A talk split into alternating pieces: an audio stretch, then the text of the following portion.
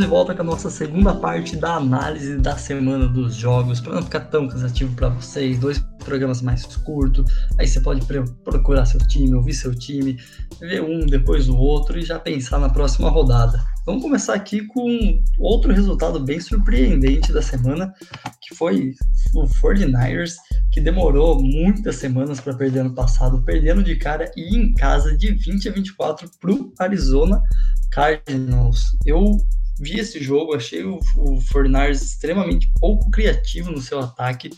Ele não conseguiu estabelecer o jogo corrido como aconteceu em muitos jogos ano passado, e daí o ataque aéreo do Fornars sofreu um pouco ali na mão do, do Garópolo, apesar de ele não ter tido números ruins no jogo. No jogo. A defesa do Fornars foi bem, o front seven deles, que é espetacular, mas não foi tão dominando, tão dominante nesse jogo, pressionou, mas a secundária deu uma falhada ali é, permitiu muitas corridas improvisadas do Murray e a secundária sofreu com o DeAndre Hopkins, que fez um jogo simplesmente espetacular.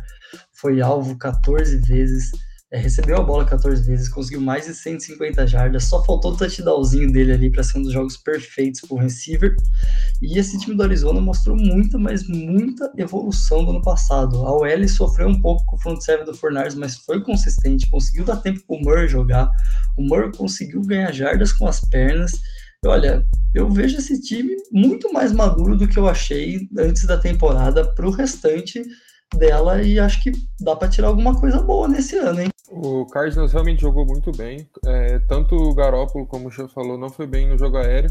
O Kyle Moore também não foi bem no jogo aéreo, mas ele conseguiu é, responder, assim, vamos dizer, compensar com o jogo terrestre, com ele correndo com as pernas.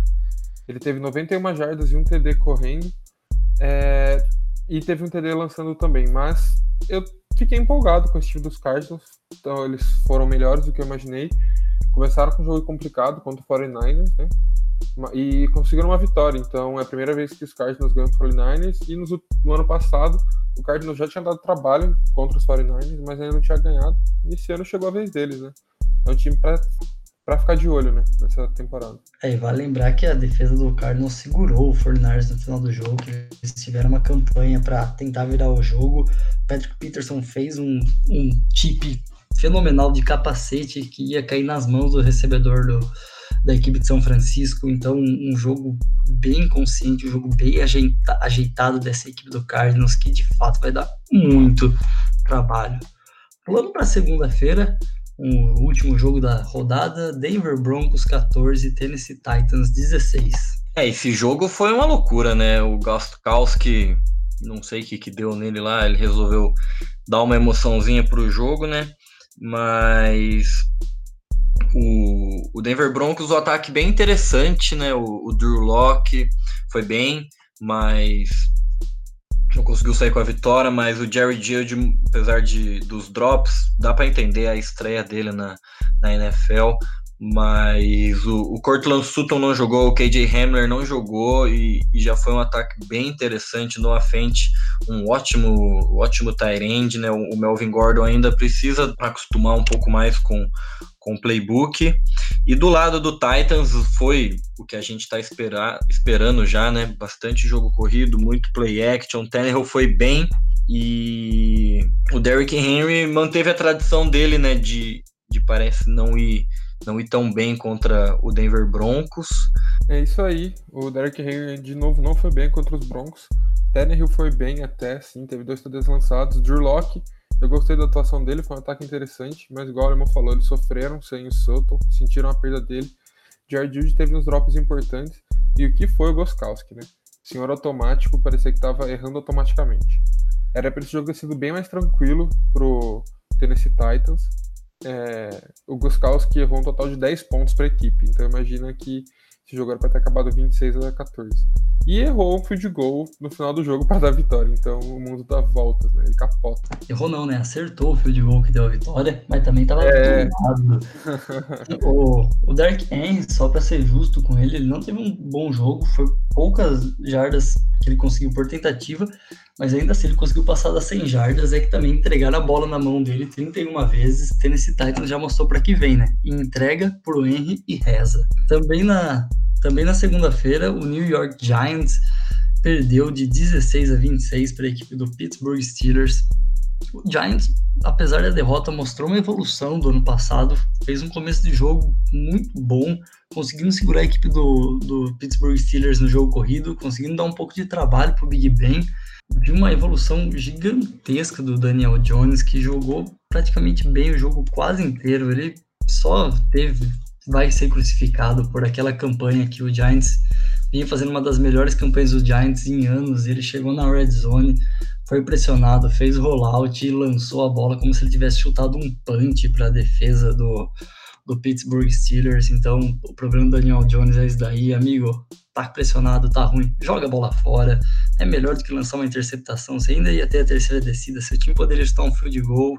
Isso daí você ainda precisa aprender, mas é só o começo. O Daniel Jones já pode dar uma esperança pro torcedor do New York Giants.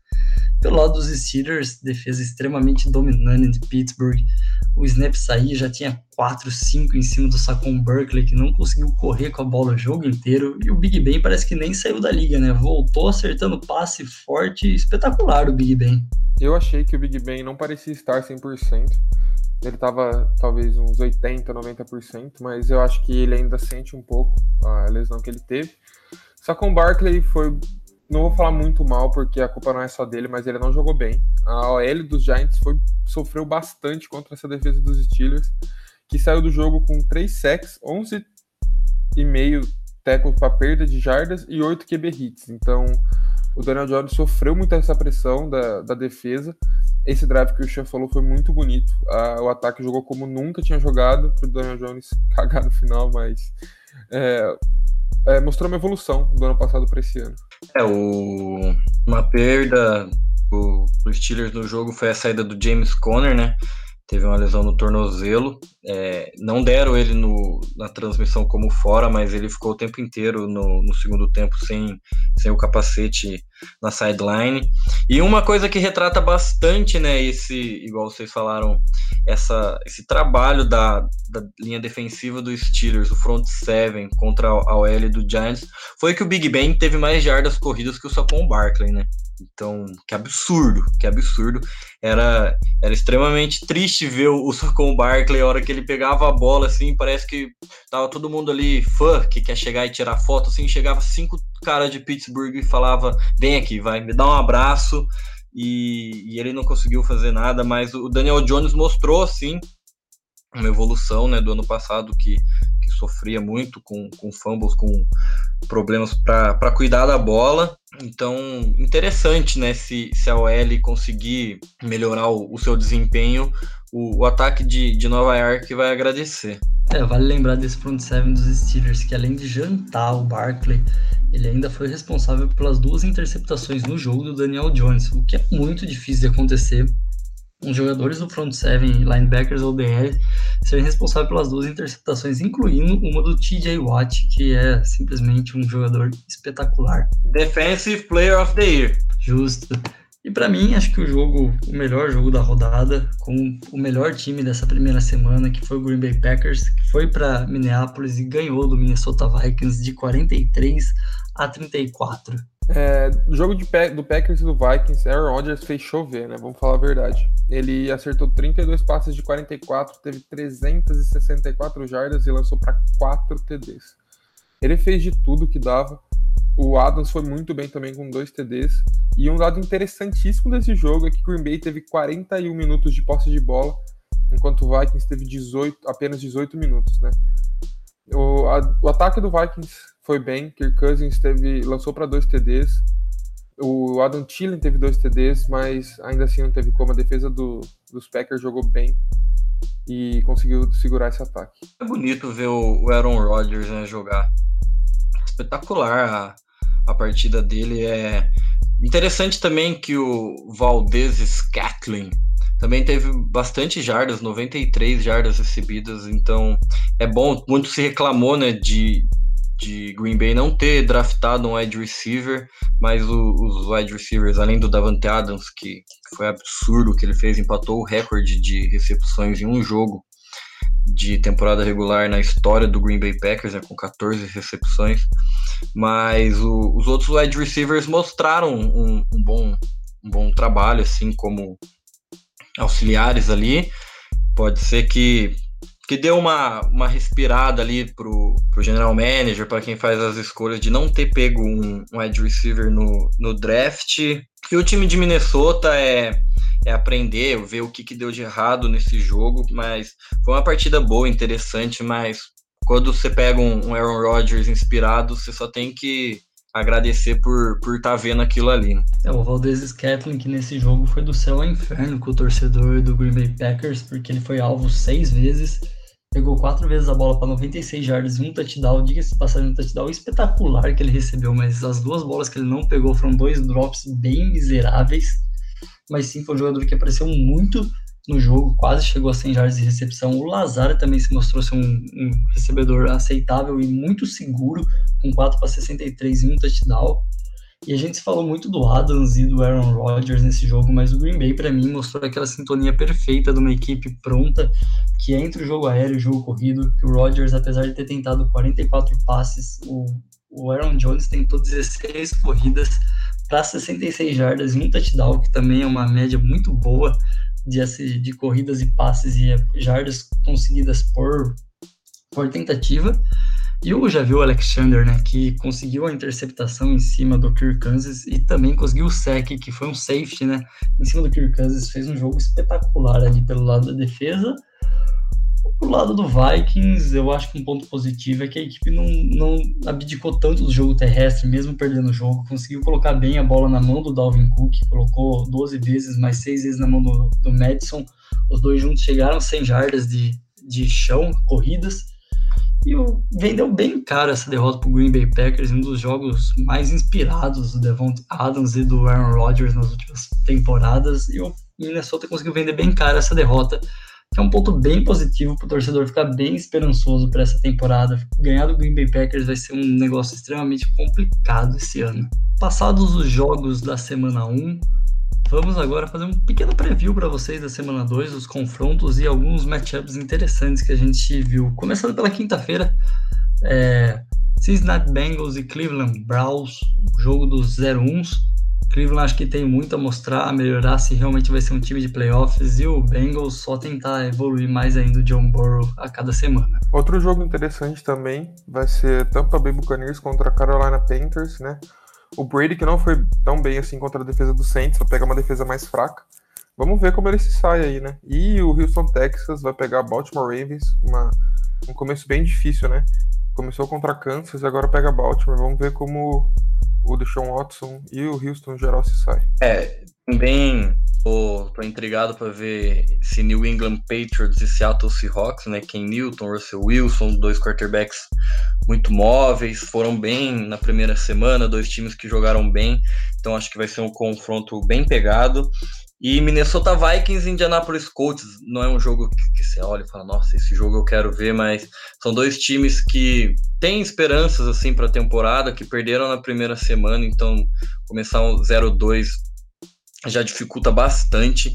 Então é um jogo que são dois times que precisam urgentemente ganhar então acredito que pode ser um jogo bem interessante. É um oposto desse jogo, os dois times que estão 1-0, surpreendentemente, Jacksonville Jaguars enfrenta o Tennessee Titans. E acho que esse é o jogo do Jaguars mostrar, começar a mostrar do que para que veio, pegar uma equipe forte fora de casa. Vamos ver se essa equipe do Jaguars consegue surpreender de novo e ganhar de mais um dos favoritos aí para os playoffs na temporada. É, o Pittsburgh Steelers enfrentando o Denver Broncos é um jogo crucial também para o Broncos, para o Locke mostrar se ele para que ele veio mesmo. Fez um jogo sólido, igual já falamos, mas saiu com a derrota e agora é, começou 0-2, fica bem complicado. E os Steelers, vindo depois de uma temporada com o Big Ben machucado, começa, é tudo que o torcedor quer que a equipe comece 2-0 jogando em casa contra o Broncos. Outro jogo interessante também vai ser Atlanta Falcons contra o Dallas Cowboys. Né? O Prescott vai pegar uma secundária mais fraca do que ele teve na, no jogo passado contra o Rams, né? A secundária dos Falcons é pior e talvez ele vá conseguir sair melhor, né? Porque o ataque é cheio de opção para ele. Então a gente tem que ver e torcer para essa OL jogar melhor do que jogou nessa semana. É, meu grandioso Washington vai enfrentar o Arizona Cardinals, então vai ser mais um um teste de, de fogo para essa defesa, para essa essa linha defensiva de Washington e o Arizona Cardinals. Sinceramente, tem tudo para ganhar esse jogo, infelizmente, pelo que eles mostraram na semana 1, ganhou do, do São Francisco 49ers. Então acho que vai ser um jogo bem interessante ver como é que, que essa defesa vai se, vai se comportar contra um quarterback bem móvel, como é o, o Kyler Murray, né? E o 49ers vai, vai jogar contra o New York Jets, então vai ter um, uma semaninha aí de recuperar, né? Para botar a ordem na casa e provavelmente vai ganhar esse jogo, né? É, três jogos agora que despontam além dos 49ers como favoritos. Primeiro, Green Bay Packers jogando em casa contra o Detroit Lions. O favoritismo está totalmente do lado do Packers, principalmente depois da estreia da equipe. O Miami Dolphins vai jogar em casa contra o Buffalo Bills, ainda sobre a tutela do Ryan Fitzpatrick. Então, não, acho que não acreditamos que o Dolphins possa aprontar muito para o Bills. Também é um jogo para o Bills se firmar, ganhar o primeiro da divisão, já que o Patriots já está 1-0 na divisão contra esse mesmo Dolphins. E o jogo que eu espero queimar minha língua, mas acredito que mesmo sendo na Filadélfia, Los Angeles Rams, Aaron Donald jantando a L do Eagles, não vai ter muito problemas para ganhar da equipe da Filadélfia, não. Ainda tem o New York Giants, né? Vai, vai até Chicago enfrentar o Chicago Bears. Vamos ver. Daniel Jones enfrentando mais uma vez uma defesa muito forte. Vamos ver como é que, que esse ataque de, de Nova York vai, vai se sair contra mais uma defesa muito forte. E vamos ver o, o Mitchell Trubisky, né? Se, se ele foi só um lapso ou se realmente vai ser isso essa temporada. Ainda tem Kansas City Chiefs é, visitando o Los Angeles Chargers. O Los Angeles Chargers decepcionou na primeira rodada, eu esperava mais do, do time de Los Angeles. Vamos ver agora, né, contra o Patrick Mahomes, como é que ele, que ele vai se sair. Acho que, que tem tudo para. Ser um jogo interessante. Eu, acredito, eu ainda tenho esperanças nesse jogo aqui, sim. E na segunda-feira, fechando a rodada, né, New Orleans Saints vai visitar o Las Vegas Raiders, vai lá inaugurar o, o estádio do Las Vegas, então não vejo aqui tanta dificuldade para o New Orleans pelo que apresentou na, na primeira semana, apesar de Oakland ter ganho de Carolina, mas eu vejo aqui provavelmente uma vitória bem tranquila de New Orleans. É, acho que vai colocar água no chope da equipe de Las Vegas, sim, o New Orleans Saints. Para fechar nosso primeiro programa da semana 1, vamos para o nosso quadro Com quem você tomaria um cafezinho essa semana, que nada mais é do que um jogador de destaque que se você pudesse, você parabenizaria ele pagando um cafezinho para ele. Alemão, começa você aí. Bom, é, não é nem talvez assim tanto pela atuação, por tudo, apesar de ter tido uma baita atuação, mas eu essa semana eu pagaria um café pro Ryan Kerrigan, sem clubismo, de verdade. É, teve dois tackles, dois sacks, um fumble forçado contra o Eagles e, e talvez o, o, a cereja do bolo dessa semana foi que ele chegou a 92 sacks, então agora ele é o, jogador com mais sacks na história do, do time de Washington. Então essa semana eu vou pagar um cafezinho para Ryan Kerrigan. Migão, seu café vai para? Bom, o meu café vai para o Russell Wilson, né? Que atuação maravilhosa que ele teve. Ele tá merecendo já esse café. Então, o meu café dessa semana eu pago pro Russell Wilson. Bom, o meu café dessa semana vai pro Devont Adams. Apesar do jogo espetacular do Aaron Rodgers, eu acho que eu ainda vou ver o Rodgers fazendo atuações semelhantes a essa para pagar um café para ele. Mas essa eu quero dar pro Adams, que tudo que vinha ali em direção a ele, ele pegava, fez dois touchdowns, passou de 150, 150 jardas. Isso é um, algo espetacular para qualquer WR em qualquer rodada. Então acho que ele merece sim um café. E um adendo dessa rodada, acho que o café que todos os anti-modinhas pagaria é pro Jenkins do New Orleans Saints, que fez a primeira pick six do Tom Brady na temporada, para deixar muitas pessoas felizes e acabar um pouco esse hype de Tampa Bay, que ainda acho que é um time muito forte. Vou falar que eu quase paguei um café pro Ken Newton, viu? Ele também quase mereceu. Quer dizer, ele mereceu, mas o Wilson mereceu mais.